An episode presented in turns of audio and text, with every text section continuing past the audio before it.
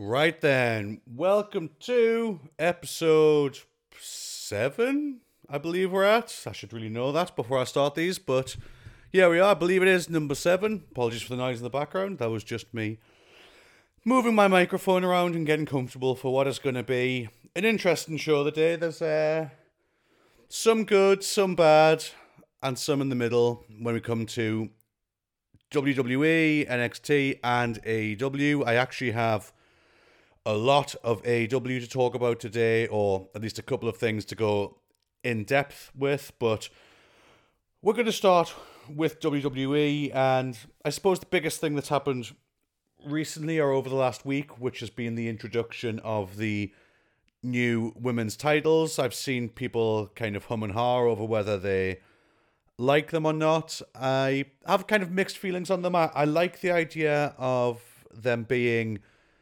pretty much the exact same titles as the men's titles. I think it makes them feel more legitimate again, which is what we want.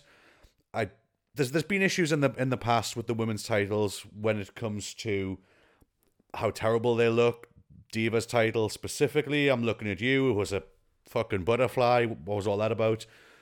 It makes them feel legitimate. They should feel as big as the men's titles. That's surely what they're trying to push at the moment, especially with Rhea. But I'm absolutely fine with them looking so similar. I don't think every single belt needs to look completely different. Don't get me wrong, I don't think they are the most beautiful belts in the world, but I do think they're improvements on the previous iterations of them. Rhea's, especially, I think, looks tremendous. I do believe that her holding it helps because that girl looks like a champion. She's she's the kind of girl that you, you want to be your world champion. She looks tremendous with that gold as well. Looks brilliant. I, I do prefer that belt over the SmackDown belt on, on the men's side as well. I, I it's just a bit of a prettier belt. Looks a bit more prestigious to me, but both belts are good. Asuka's belt, I think, looks great as well. I, I like the white strap. My issue at the moment with the SmackDown Women's Belt is Asuka holding it. I, I I'm not I'm not really feeling her as a champion at the moment, and beating Bianca should have been a really big deal because of how great her reign was, and yeah, it's a strange one. I'm I'm not feeling it at the moment. Um, the the women's division in general over on SmackDown is a bit all over the shop. I assume that's one reason they brought Charlotte back as well, because whether you like her or not, she does bring legitimacy to the belt and to the division. She's one of the greatest of all time. I, I she's got to be top two, top three women's wrestlers of all time. She would be in my top ten just wrestlers of all time. Um, I, th- I think her career has been good enough. Her, her, she's just had so many unbelievably good matches. Her catalogue of work is unmatched by most of the male roster, and I think all of the female roster. I, I can't think of anyone who's had as many good matches. I know some of you will probably think Sasha Banks. Not for me. Uh, Sasha's great to a point, but she was very hit and miss, and she was partial to the occasional botch. But I'm not here to sit and slag her off. But yeah, we'll we'll see what happens on on, on the women's side of SmackDown. But Raw, I think we are in a really good spot. Title looks great. The main issue I believe they have at the moment is what's next for Rhea. The issue on Raw's front is I'm I, am i am struggling to think of viable contenders for that title outside of Becky Lynch, and she's obviously in a feud at the moment with Trish and Zoey Stark. My assumption being maybe she wins the money in the bank. I hope she doesn't. Um, if I was a betting man, I'm actually going to say that Trish gets involved in that match and costs Becky it. And hopefully, what happens is Iyo Sky wins Money in the Bank. I can see there being a situation where you have Iyo and Bayley at the top of the ladder, both going for it. Iyo kicks Bayley off. That eventually separates damage control, which is disappointing. That's a different subject. I they had more longevity. I, I the way they debuted at SummerSlam was great, but we'll get away from that for now. Iyo takes the briefcase. She knocks Bayley off. Iyo versus Rhea would be a great match. Like I, I would watch that all day, every day, twice on Sundays. That match would be crazy. You've got the big powerhouse in Rhea, and then you've got that little maniac that is Iyo Sky flying around, just on the subject of Iyo Sky, if you want to know how crazy she is, look into her match with Penta at Lucha Underground. So Penta's a guy, if you don't know who he is, he's on AEW now. Iyo Sky versus Penta at Lucha Underground is one of the craziest matches you're ever going to see. It's something that WWE's maybe pushing towards with Rhea when it comes to an intergender match, which, to be honest, I'm, I'm not really all for. Every now and then there's a spectacle, I don't mind, but we'll come back to that. But Iyo Sky versus Penta, they beat the living hell out of each other. That girl is a psychopath. Penta hits her with a chop that to this day I can still feel. He throws her through chairs, just they beat the living hell out of each other. Never in a million years should that match be anywhere near a pay per view, and I'm glad that it's kind of been lost in the ether of you've got to be really in the wrestling know to know that that match exists. But honestly, if you're listening to this and you want to see a guy and a girl just beat the living hell out of each other, uh, it's probably on YouTube. It's definitely on Twitter, the highlights at least. So go and have a look at that match. But yeah, that girl is nuts. She has been around forever. She was great in NXT. She was one of my favorite women's champions in NXT. Probably her and Shayna Baszler are my top two women's champions from NXT in terms of their runs as well. But Rhea versus Iyo, I'm not sure I necessarily see Iyo beating her unless she cashes in, steals it off her, and then we still get to build on that feud. Give Iyo the briefcase for a little while. It's it's, it's been a while since we've had a, a long run with someone with the briefcase where they mess around with it, or you think they're going to cash in and they don't, and they're involved in other things. I know, obviously, we had Austin Theory, but that was awful kind of from the start. He was never going to beat Roman. I felt a bit sorry for him. He was booked into this corner where he could never cash it in. But yeah, that that's kind of um, the the main where I, I'm hoping that the money in the bank goes when it comes to the women's front. And as we're on the subject of money in the bank, we might as well transition very smoothly over to the men's money in the bank. Now, last week I said what I said, and I stick by it. They need to find a way to get Dominic Mysterio in that match do the Cody Rhodes match still because he deserves that match. Put that match on early on the card and put the men's Money in the Bank on last. Do some way where he gets involved. But let's just say this is not an option now. Dominic Mysterio is going to have his match with Cody, which I'm going to say something now which is going to upset some people. I'm going to look at the camera while I say it as well. And it's certainly going to rub people up the wrong way. But I can't help but speak the truth. And that is that Dominic Mysterio deserves to be the top babyface in all of wrestling. He should be the top guy. Cody Rhodes is only there, and he's only got that spot because of who his dad is. Just because his dad's Dusty Rhodes, they've just given him all these opportunities. Dominic Mysterio never had any of these opportunities. He's had to work hard from the from the bottom and work his way up. He never got the the luxury of having a a famous dad as a wrestler who was one of the greatest of all time and all this jazz. He's just had to go through the indies, go through NXT, whatever. Dominic Mysterio has got to where he's at by pure, hard graft, whereas Cody Rhodes, born with a silver spoon in his mouth. Okay, there may be some part of me there that was doing a bit of a wrestling promo there. I actually think that's potentially what Dominic's going to say to Cody at some point in this build up. But yeah, do that match. I'm looking forward to the match. Uh, Cody's obviously going to go over imagine the heat still if Dominic does steal it. I do think there's a small chance that Brock's going to be there and Brock costs Cody the match, which I I'm in two minds as to whether I love or I hate this because part of me loves it because Dominic Mysterio goes over Cody Rhodes and just the amount he will talk about it. He'll talk about how he's been in prison, how he beat Cody Rhodes. It'll be it'll it'll do wonders for Dominic Mysterio. It obviously then sets up Cody versus Brock. The issue is Brock won the last match, so why is he still attacking them? Like he's he's already beaten Cody. I know it's one and one, but I'm not sure that from a I'm just not sure it makes sense from a psychology standpoint in terms of why Brock would be there, why he attacks him. But again, the, good thing with this whole storyline and with the way WWE write these things is they they they can make it believable enough still you've got the argument which is just they're one and one, and Brock wants to be two and one and be the dominant one. We'll see what happens, but yeah. So let's say we go back to Money in the Bank for a second. The the big push is obviously LA Knight. Everybody wants, or it seems to be everybody online at least wants to see LA Knight as the Money in the Bank winner, which I can see. But the issue is he's never going to go and cash in on Roman. SmackDown still has this issue, so I, I, I think that's why they've put out this big statement about the Money in the Bank match for the men's that it can be cashed in for any belt. It's pretty clear it's going on either the US title or the Intercontinental title. Do I want to see LA Knight against Austin Theory? Sure, the issue is they're both heels. I, I know LA Knight's super over at the moment, but he's just better as a heel. He's he's an asshole and he, he's great at being an asshole.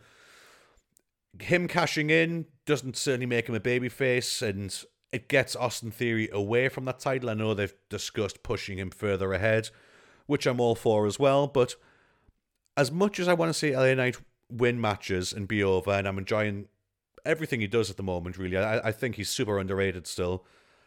I don't know really what it does for him. Being in the match is great.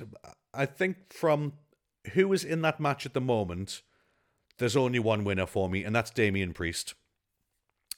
Reason being, they had a little interaction with Priest and Gunther on Monday, and I've spoken before, they have this issue with Gunther at the moment of he's so dominant, who's he going to lose to? Damian Priest is not a bad person to lose that belt to. He's big, he's strong, he can wrestle, he can promo. They're clearly pushing him at the moment and see him as a potential top guy. There's no shame in losing to that guy, especially if he cashes in on you as well. That gets the belt off of Gunther. Maybe at SummerSlam he defends it against looks like Riddle. Has a hell of a match, takes a beating, but he wins, and you then get Priest come in, takes the belt, one, two, three. You get the belt off Gunther, and then we start to push Gunther as the top guy. He then start he has to start going after the world title. He's super legit. Him against Seth would be great. Him against Finn. I don't think Finn's going to go be champion, but but that would be great. The big one, as I said before, is build it towards Gunther versus Cody Rhodes at WrestleMania. The story is there for WWE to tell, but they're running out of time, and the story's really simple.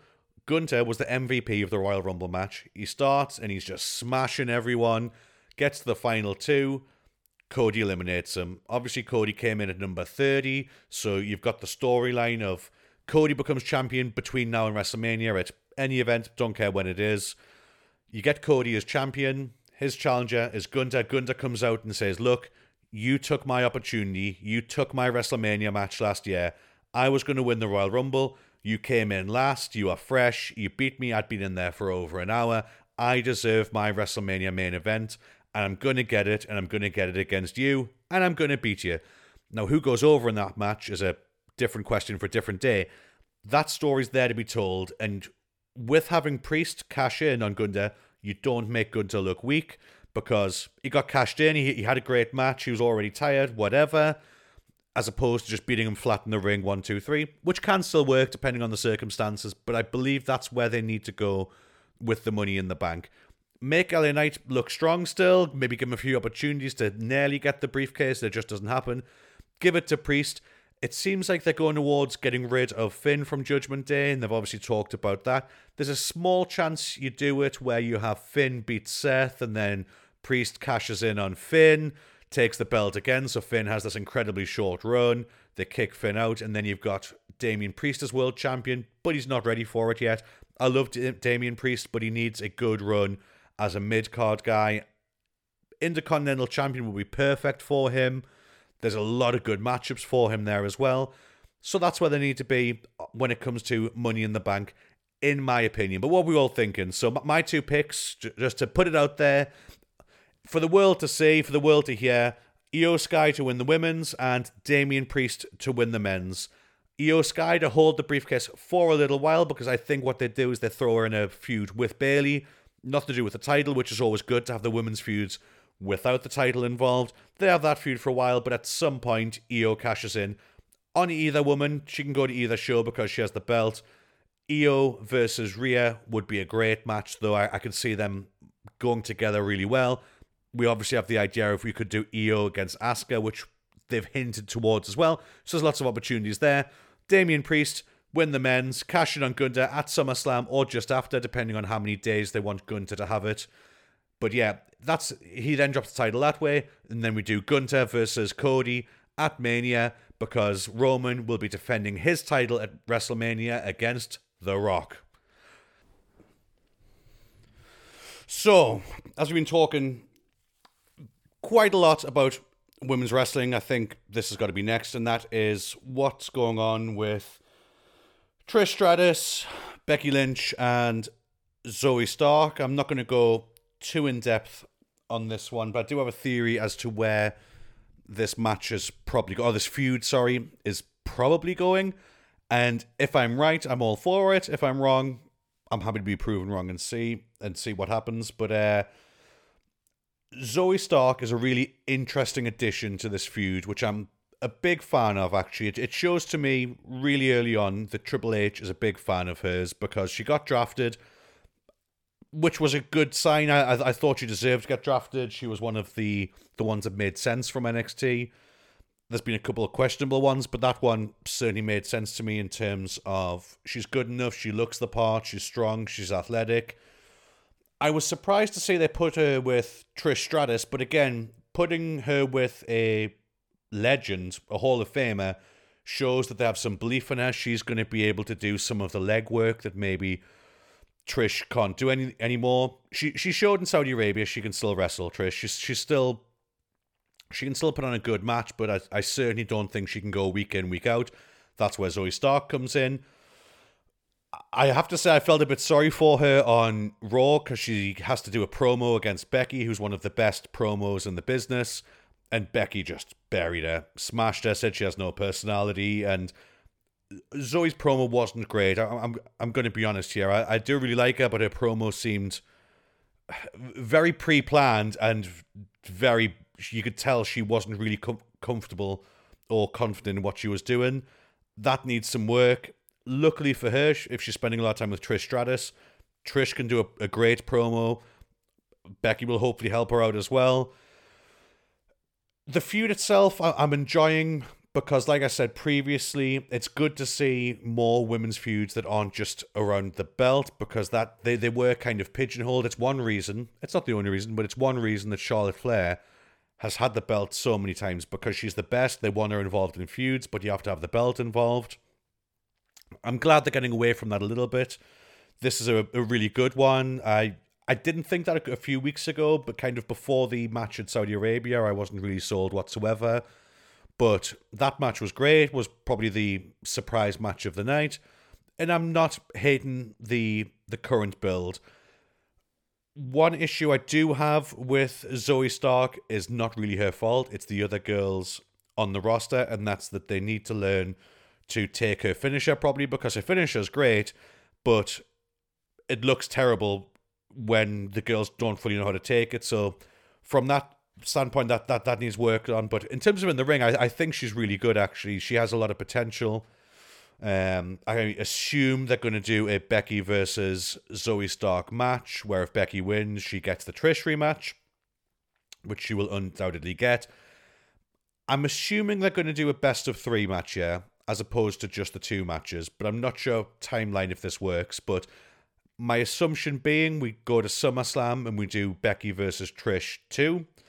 Becky wins that, and then maybe Survivor Series, we do the third one and that's kind of the rubber match. Now, this is where I think, or where I would like to see this this whole feud going. I, I'm not necessarily going to be right, but it would make sense because of the backstory of this as well. So let's say we have the SummerSlam match. Becky goes over, whatever. We go to Survivor Series and we have Becky versus Trish, number three. Zoey Stark's just continually get involved in this match still. She's just constantly getting involved. It looks like Trish is going to go over outcomes Lita because we've just they've seemingly forgot she exists when the whole storyline was built around the fact that Becky and Lita were champions. Trish beats up Lita in the back. Obviously, we don't get to see it, but then Trish is the reason that they lose the tag team titles. We're not going to talk about the women's tag team titles today, but that's what happens. And then Lita has just been off TV ever since. Now, the reason I would have Lita come back and she cost Trish the match is because at Mania you get one final chance to do it, and we do Trish versus Lita one on one, their final match against each other. Thought we'd never see it again. It's on the biggest stage of them all, and if two people deserve that WrestleMania moment, those two girls deserve that WrestleMania moment. Like they paved the way for everything that we see now. Without those two women, I'm not saying that the women's evolution doesn't happen. I'm sure it still would, but I think it slows it slows down and it maybe we certainly wouldn't be where we are now when it comes to women's wrestling without those two girls because they were the first two that I remember where I was really invested in them as wrestlers as opposed to just their hot girls. Don't get me wrong, the fact that they're attractive absolutely helped. It's all it's always going to help, and they were still getting put in stupid bra and panties matches and all this stupid stuff. And for anyone that doesn't know, like as a young younger man, as a, a teenager, Lita was my bag. She she's my woman. She's chef's kiss. But again, we're not yet talking about my teenage years either. We go to WrestleMania and we do Trish versus Lita one last time. I actually don't have a lot of expectations for that match itself because from what I've seen in the last year, I'm not sure Lita can really go in the ring anymore, which hurts me to say, but out of the two of them, Trish looks far better in the ring than Lita does. And if you look at Trish versus Becky and Lita versus Becky, those two matches, Trish versus Becky was a better match. There were still mistakes in it. Trish is not perfect. She's certainly not the wrestler that she was either, but she's a lot. I, I feel she's just a step ahead of Lita these days, but that's irrelevant. You can still build a good match around that. And again, we've got the storyline of look, we we ended up being the first women to main event Monday Night Raw, which I still to this day remember and couldn't believe it. Like, wow, they're getting the girls to main event it, which was awesome. And again, look where we are now. But we get that match, do it as a retirement match, and let Trish win. My assumption being Trish because her kids are older now, she wants to wrestle a bit more and she'd be a bit more active, which is great. Again, that woman has earned it. I don't feel like Lita's got a huge amount left to give or to do. She can't wrestle the way she used to wrestle anymore. Now, that's down to the fact that back in the day, and I'm sure some people will disagree, she was a better wrestler than Trish when they were both in their prime. That girl's great. Like, if, if she was in her prime now, she fits into the women's division now easily. You could still see her as a woman's champion, but she was wrestling with the guys, doing flying hurricanranas, all this magic, and all TLC matches. The girl was crazy, but I think that's probably took its toll on her body a little bit as well. The broken neck doesn't help either. But yeah, if I was booking it, that's where I go. So we do, we do the three matches. Becky goes over two to one against a Hall of Famer, a legend, makes Becky look strong. Doesn't do anything to Trish's legacy. She's already a Hall of Famer. She's already one of the greatest of all time. She's some people's pick for the greatest female wrestler of all time, which is fine. You can have that that option. She's not mine, but she is absolutely in my top five. Charlotte's number one. But that's where I see that feud going anyway. Again, I'm I'm open to being wrong here. I'm interested to see where they do go with it. I'm not 100% sure where Zoey Stark fits into that. I don't know whether they then do it where long term you could do Trish versus Zoey as well, or Zoey turning on Trish and teaming with Becky. For Zoey Stark, I don't necessarily know where it goes, but there is certainly options, and it's not going to do her any harm. Let, let's say she doesn't really get anything massive out of this feud. Her teaming with Trish Stratus, being in a feud against Becky Lynch, is only going to be good for her career. She just needs to step up now. This is her opportunity to really step up from NXT and show that she belongs on that main roster. So fingers crossed that is where we go to with Zoey Stark and with that feud altogether. I'm all for Trish versus Lita at Mania. One last time, make a spectacle of it. Let them have their WrestleMania moment. I'm all for it. Now, talking about NXT, just as we're here, there's a few bits to go over on NXT. So the big story is obvious, and that is that Seth Rollins is going to be on NXT and he's going to wrestle Bron Breakker. Now, that match alone, even without the title, I'm all for. Bron Breakker, as I've said on this podcast prior, should be on the main roster by now. I think this is probably a bit of a test for him where Triple H is going to see how he does against one of the top, top guys. He's Raw's top guy at the moment. The good thing for Bron is that he can make any wrestler look. Uh, the good thing for Bron is that Seth can make any wrestler look good. Look at Dominic Mysterio's debut match. Seth talks him through the match pretty much. So, I, I'm not saying Bron's not as as worse than Dominic Mysterio. I'm I'm just kind of putting Seth over there.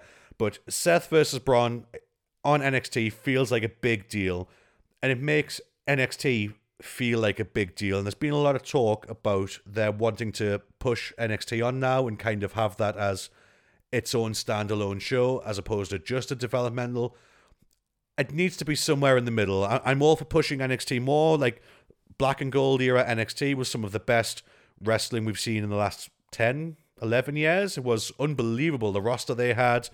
Um, and they didn't treat it just as a developmental. Obviously, it helped. They had a bunch of Ring of Honor guys who really helped make that show what it was. But I, I'm, I'm certainly all for them changing it around so it's not just NXT 2.0 because I, like a lot of people, stopped watching when it changed over. I tune in every now and then, but I, I kind of just catch the highlights online. I'm not desperate to tune in. Whereas if they're going to push it and make it feel more of a big deal, I will absolutely give it a go again. And Seth versus Bron will help. It'll not do it by itself, but it will certainly help. The match will be great. I, am really excited for it. There's no way Bron Breakker wins. I mean, imagine if he did, but he's not going to win. But the match itself will be great. My hope is that that is pretty much the end of Bron Breakker on NXT because what else is there there for him to do outside of go for one of the lower titles or put him in a tag team? Doesn't really make sense there's space for him on Raw or SmackDown. I, I think SmackDown actually would suit him better, but either or, he, he would do fine on. Him versus Seth will be great. Whilst still talking about NXT, we've also got Baron Corbin going over Ilja, which I was surprised at, and I'm in two minds at because I really like Baron Corbin, which I'm going to get some hate for, but Baron Corbin is very underrated. He's a very, very smart heel because a lot of people don't understand that being worked by him, which shows how good he is. They just hate him because he's shit in the ring, which he's not, and he's proved he can wrestle, and he's got loads of moves. But I, I've listened to him talk before, and he says he knows it upsets the audience when he doesn't do a lot and then still wins, or he only does like eight, nine, ten moves. He's doing it just to work you all, and then what hasn't helped is his horrendous booking. I have After says his booking the last year has been awful on the main roster. Now, this is why I'm in two minds about him beating Ilja, because I'm all for them pushing Baron Corbin and him against Carmelo Hayes will be a great match. I'm sure Carmelo's going to win, or it'll be a short reign for Baron Corbin. He'll then drop it back to Carmelo. Whatever. I'm all for them pushing Baron Corbin. The issue I have is every time he's on the main roster, when he's on SmackDown or when he's on Raw, and it's been mainly SmackDown, he looks like a bum and he gets beaten quite quick and he looks rubbish and he looks like he can't really wrestle. He looks like no legitimate threat to any wrestler. He obviously got squashed by Cameron Grimes, who was in NXT for years, was never a world champion, was never even in real contention for a world title in NXT, but he gets squashed by Cameron Grimes. He lost again last week. He looks like a chump. You then put him in the ring against Ilja, who is one of NXT's top guys, and I've ranted and raved about how much I love Ilja Dragunov. That guy is crazy. He's brilliant. I can see him getting called up to the main roster soon, but to have him lose to Baron Corbin, as great as it is for Corbin, it now makes Ilja look less legitimate. And if I've seen that, and then I see him come to the main roster, I think he's going to be a bum now because he lost to Baron Corbin. And if I'm if I'm a member of the audience who only watches SmackDown or Raw, and I don't know who, Ilja is, he makes his brand his big appearance on SmackDown. They're ranting and raving about how great he is, and then I go on Twitter and see that he got beaten clean one, two, three to Baron Corbin. Immediately, from a psychology standpoint, I just think, oh well, that guy's a bum because he lost to Baron Corbin, and Baron Corbin lost to that other guy who I don't even know who he is, who's to the moon in like six seconds, and he's rubbish. So the booking's a bit all over the place, and that they're still suffering from this issue that Vince had with NXT. And I don't know whether it's Vince doing this at the moment or whether it is Triple H. But if NXT is going to be, if you're going to push NXT to be a bigger show, and it's going to mean more, the matches that happen in, NX, in NXT have to exist in the world of SmackDown and Raw. Because we had this issue in the past where someone would have an unbelievable run in NXT and then they'd be called up to the main roster and we would just forget that that run in NXT ever existed. It was just not a thing. This person's new, brand new. It's stupid because a, a portion of the audience, a big portion of the audience, are going to know, especially with the internet now and the way Twitter is, and because WWE's main Twitter account share a lot of NXT stuff as well, as they should, you're going to see that as well. So they need to work out exactly how to book that show because you can't have it either or. It's either going to be a developmental and it doesn't mean anything. If they're going to push it, which along that topic, I've seen rumors that they want to put a few NXT matches on at SummerSlam, which I'm all for. It then has to mean something. The matches on there have to mean something, and you can't just have Baron Corbin looking like a killer on NXT and then getting smashed on SmackDown in the same week because it doesn't make any sense. And as a as a viewer, you have to have some legitimacy and be- believe what's going on here. If he's looking dominant and beating the top guys in NXT and then getting smashed, crushed in like 10 seconds by a lower card guy on SmackDown, why would I ever watch NXT? Because clearly those guys are all terrible. They don't know how to wrestle because they're losing against this bum Baron Corbin. So they need to work out exactly how to book that. If they are going to push NXT into SummerSlam as well. I'm all for it. A few years ago, they experimented with it and then didn't do anything with it. And that was at Survivor Series where they did Raw versus SmackDown versus NXT, which I loved. And NXT won. And I thought at the time, oh, well, they're going to push on. And that's going to be a big show now because they've just beaten Raw and SmackDown. And then kind of whatever, Vince or Bruce Pritchard or whoever got involved. And they slowly started chipping away at NXT and just kind of got rid of it from what it was. Because I, I, my, my main memory of that is Shayna Baszler winning the women's match, holding the NXT women's title over, and you thought, wow, that's great. And then Shayna got called up the main roster, and her booking's been awful. So I'm interested to see exactly the direction they're going to go with NXT. I, I do believe that they should push it and make it more of a show. My assumption is this is a bit of a response to AEW bringing out Collision if AEW are going to have three main shows, my assumption being WWE want to do the same, match them and beat them, which again is competition. I'm all for it, but they need to work out how they're going to fully present NXT and book it correctly in line with Raw and SmackDown. It's always going to be the third brand, but it can still mean something.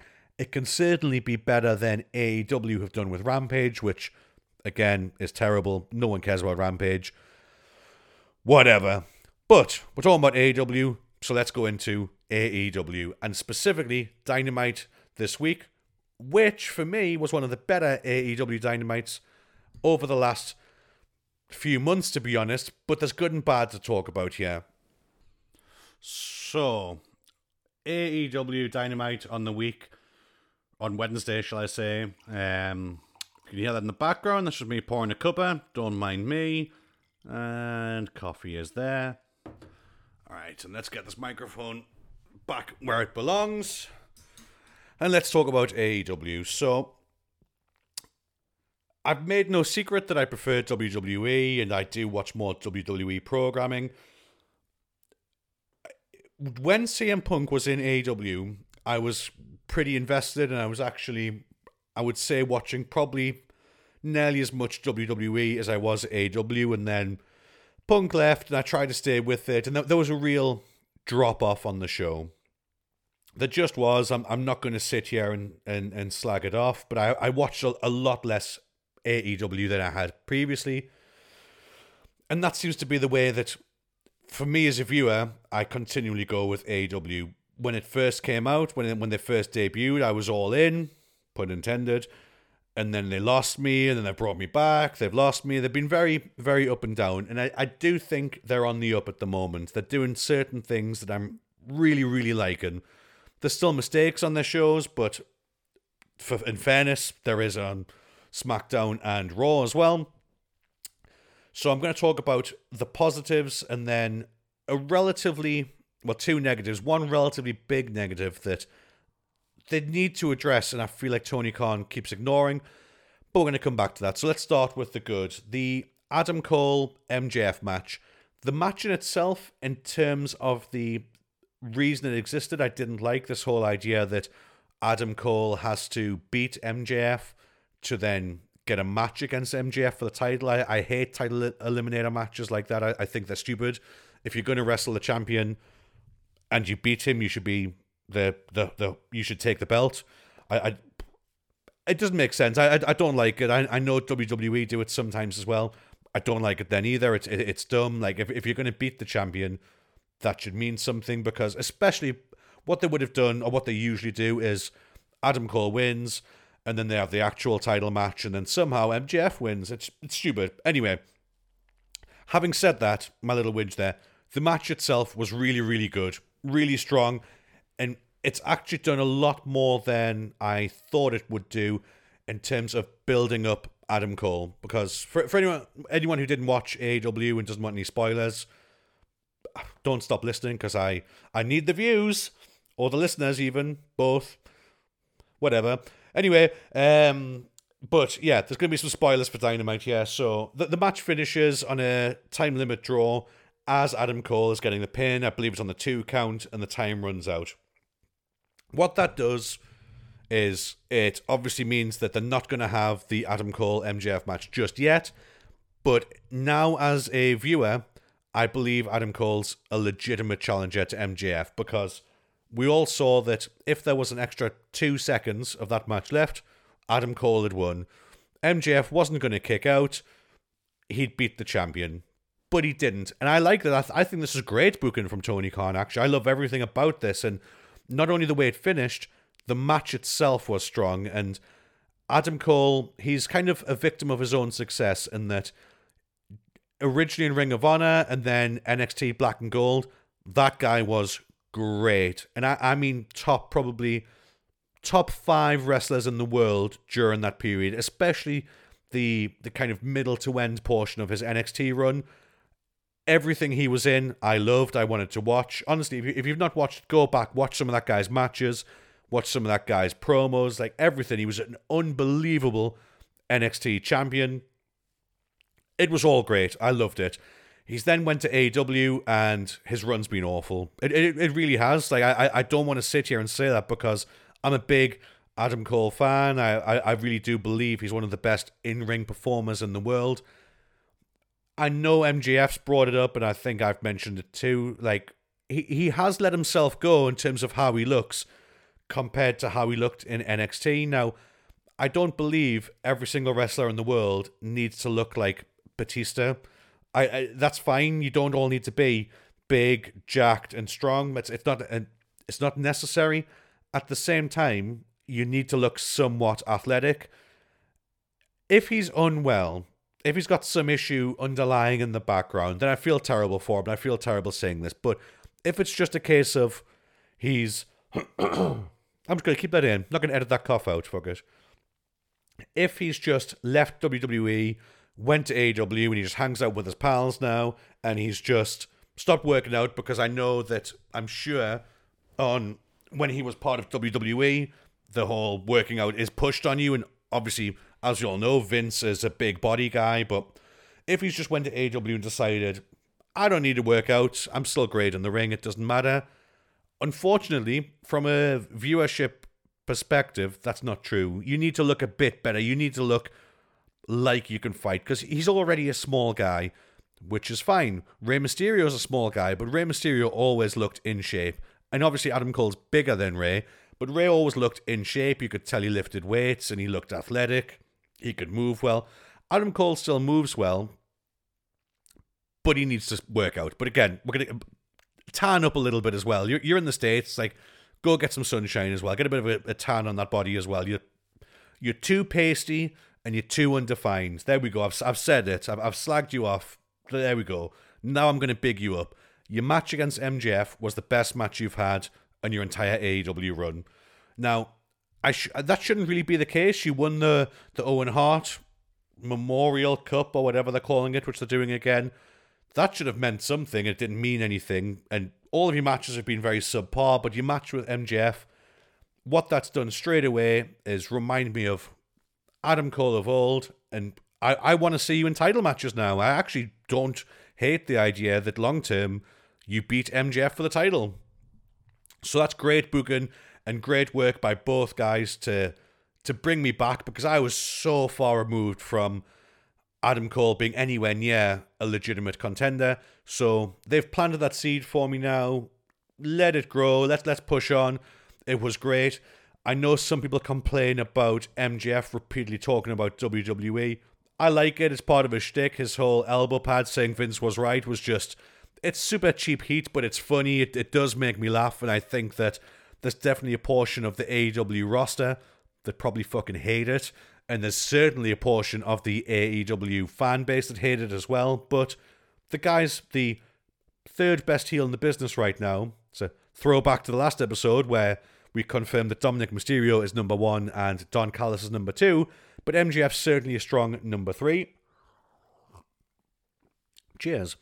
So that was great and I loved it. The card itself was was pretty good. Now I'm in a really interesting spot talking about how this card finished because as a wrestling fan, I loved it. I, I thought it was one of the best ends to an AEW Dynamite show that I can think of in a, in a really long time. A really long time.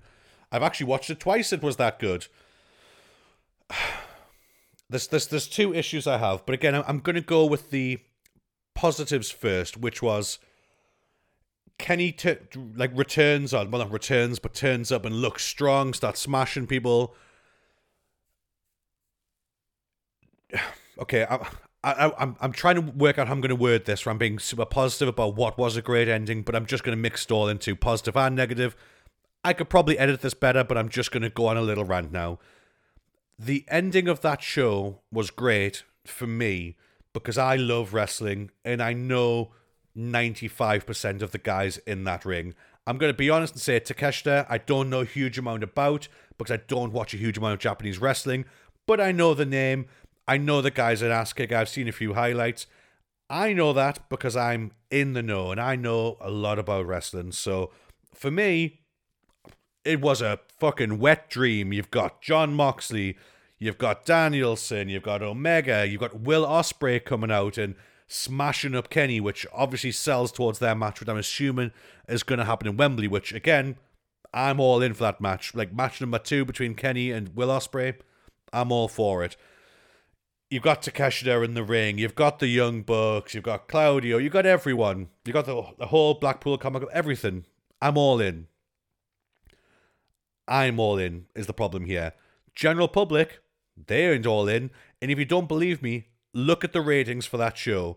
The lowest rated segment of the entire show is that ending. And it shows the big problem AEW have, which is they're so built around the idea of they need to keep or they need to impress the really in the knowledge, the, the, the, the smart marks, the smart fans. They need to impress them because they're their lifeblood, which is true, but stops you from ever progressing anywhere because that audience is always going to be six, seven hundred thousand in America. You don't have millions and millions of fans who are that hardcore. That hardcore are going to stay no matter what, but you need to be able to market towards other people, people who aren't in the know. You need to explain to me who Takeshita is. Explain to me who Kenny Omega is. Especially explain to me who Will Ospreay is, because I, again, Takeshita and Will Ospreay, two of the best wrestlers in the world right now. If I'm just your average wrestling fan, I ain't got a clue who either of those guys are. And if you ain't going to try and tell me, I'm probably not going to try and find out because there's a portion of the wrestling audience who are pretty lazy, and if it's not just put out in front of them, they're not going to go and find out. The AEW needs to do a better job of introducing stars, explaining to me why they're a big deal. You've obviously got a deal in place with New Japan because you're doing Forbidden Door. Use some of their footage, make them a big deal, make me understand what's happening here. Don't just throw them all in the ring and assume because they're all in the ring that everyone's going to get it because they're not. And again, look at the ratings for that show. They're actually pretty good.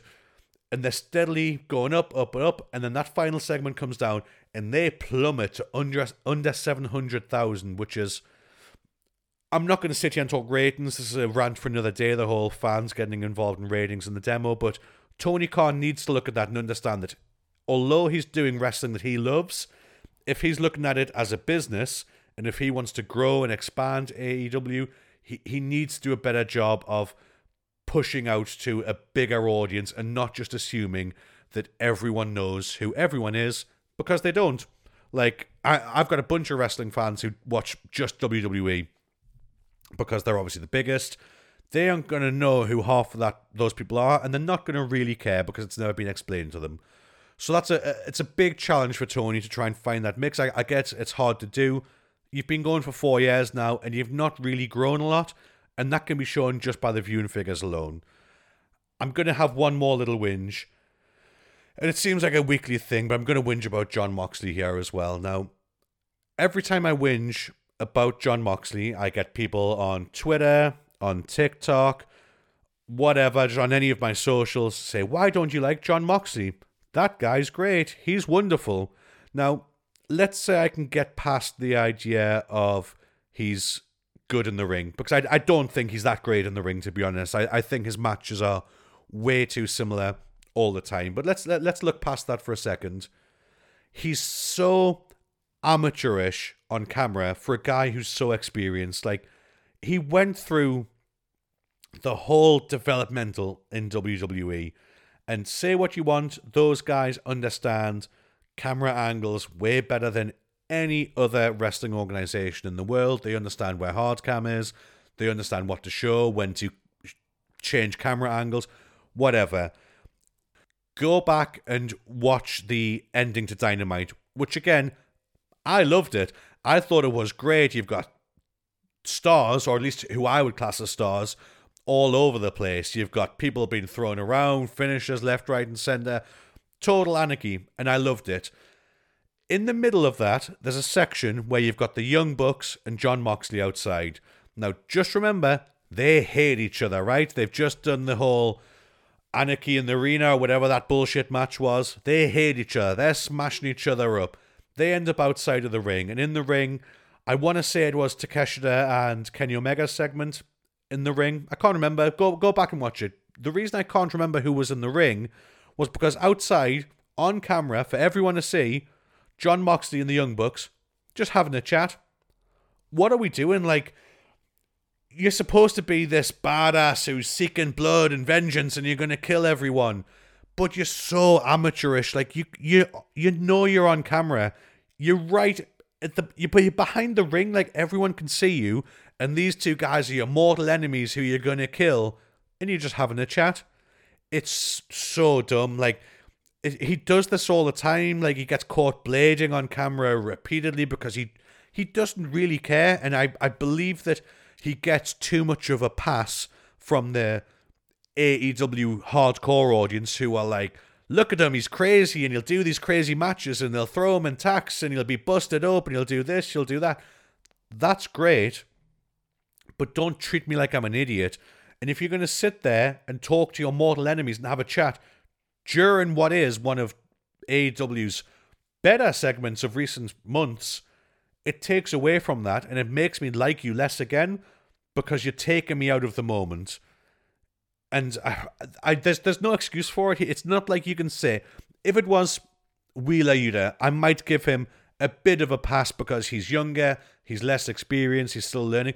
I would still call him out on this podcast and complain about it.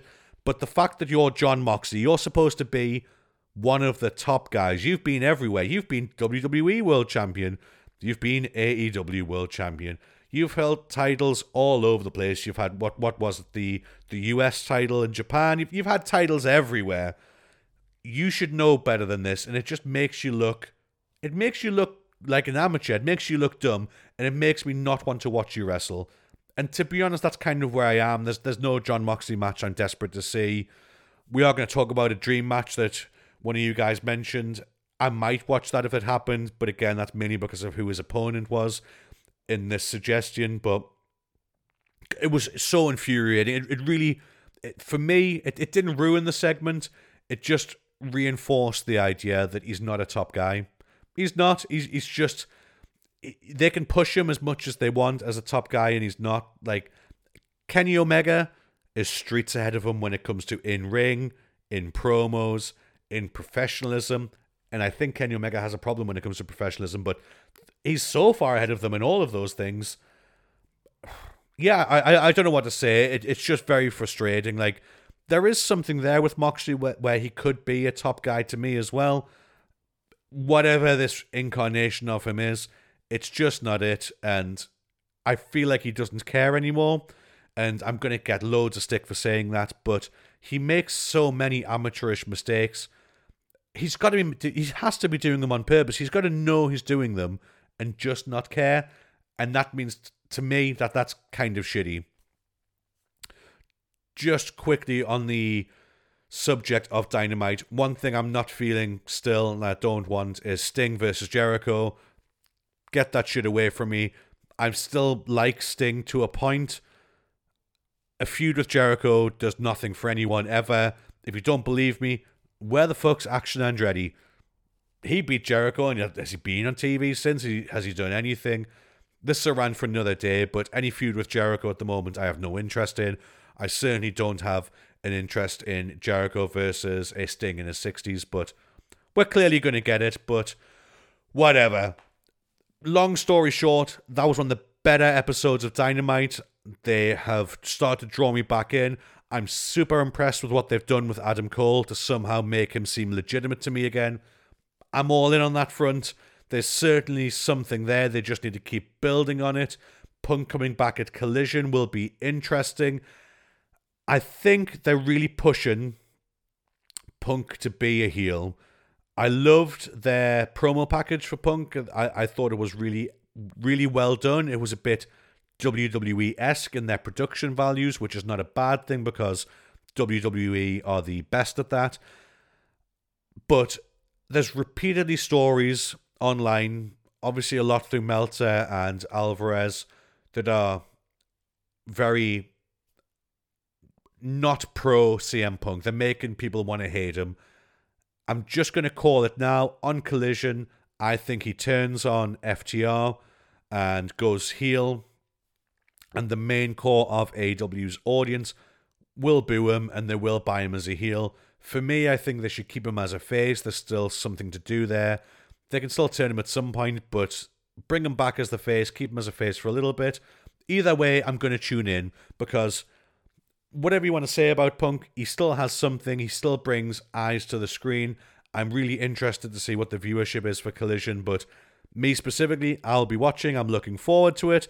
We'll have to see what happens in terms of whether they can keep me as a fan watching week in, week out. They need to do a better job than they did with Rampage, which I've not watched a single second of Rampage this year. And from what I understand, I haven't missed anything at all. So we'll see what happens. Also, um, Andrade versus Buddy Matthews. Great match. Don't care how that match goes, who's face, who's heel. I just want to see those two guys beat the hell out of each other. I'm looking forward to that as well. Collision to me is looking really, really good. They're keeping me invested without the show having even started yet. So that's a good show, and I will talk about that next week on the podcast. Okay, so let's finish with my favorite, favorite section of the week at the moment when it comes to this podcast, and that is dream matches that will never happen. Now, I put out a couple last week, one for a bit of fun when it comes to Brock Lesnar versus the Young Bucks, but I, I put the question out there to to the world what are dream matches that people would love to see that can't happen. Just a, a, bit of fantasy booking for a bit of fun here. So there's been a couple unbelievable ones that got sent to me. So I'm, I'm going to go through three. And again, I want your picks. So whether it be on my TikTok, on the website, email me, whatever, Twitter, give me your dream matches that can't happen, and then I'll talk about them. So the three that got mentioned today, and I'm going to go through them all. The first was Bret Hart versus the ECW version of Taz. Jesus Christ, that match would have been insane. You've got the technical prowess of Bret Hart, who's one of the greatest of all time.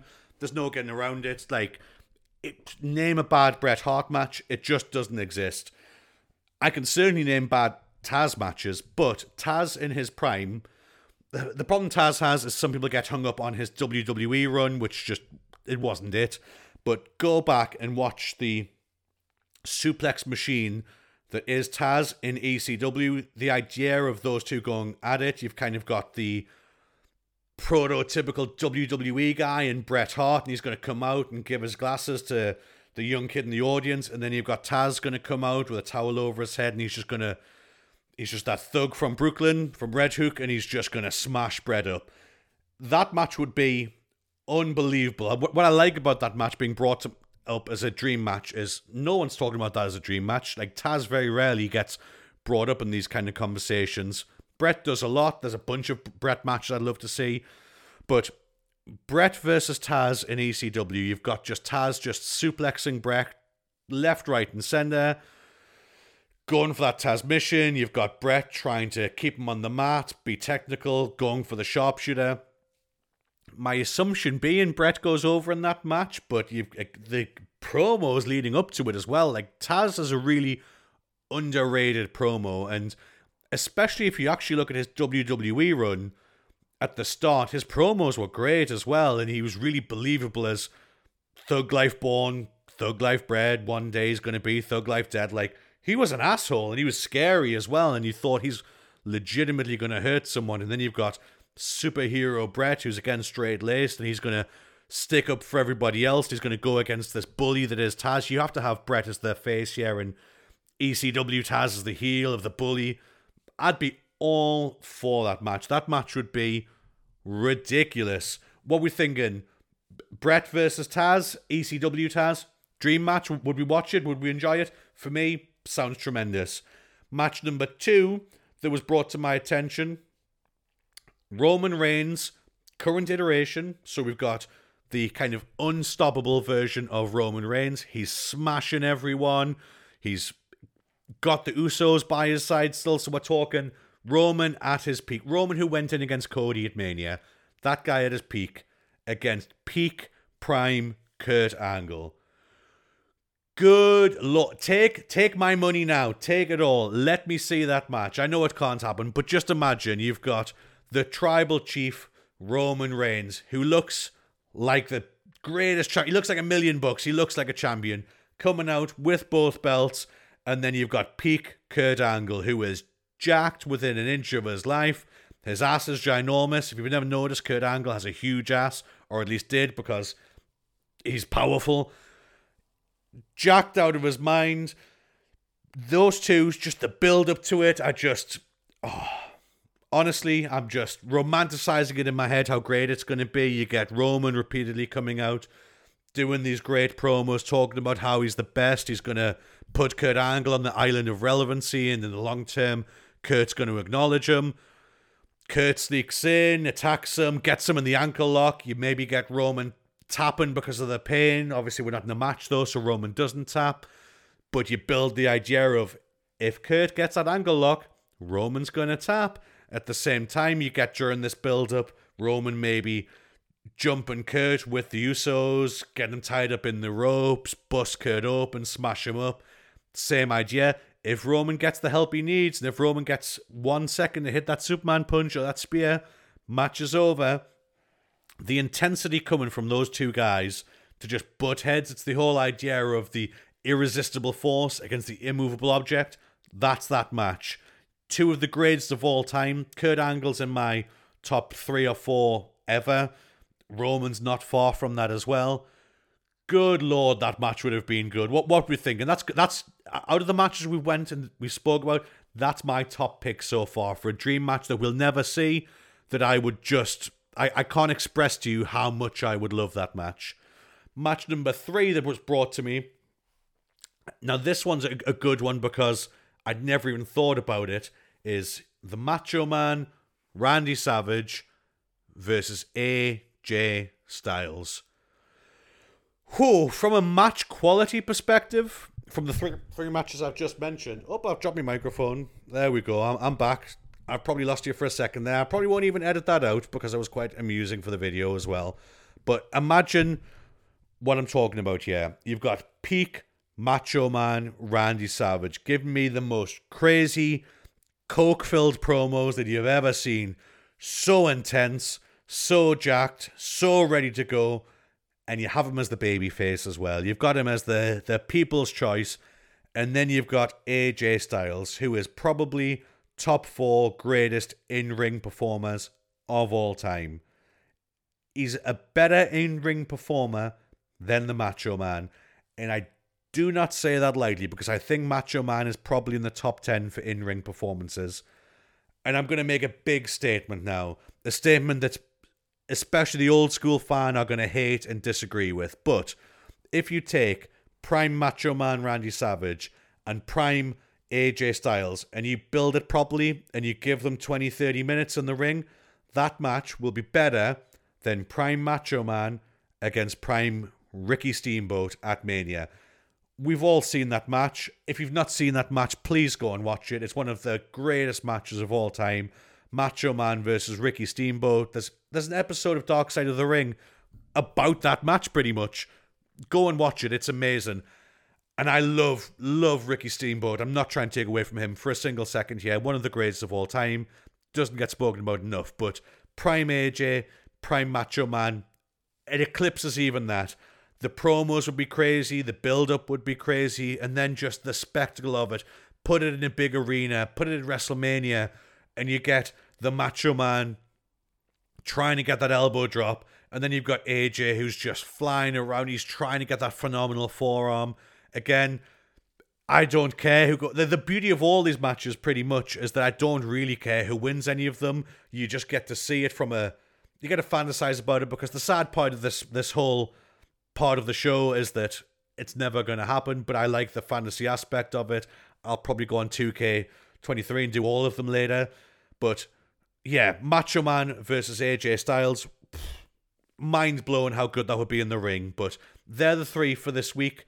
What order are we putting them in in terms of best to worst? So we've got Bret versus Taz, ECW Taz, Roman Reigns versus Kurt Angle, and Macho Man Randy Savage versus AJ Styles. For me, I'm going to go. The top match I'd want to see out of those three is Roman versus Kurt.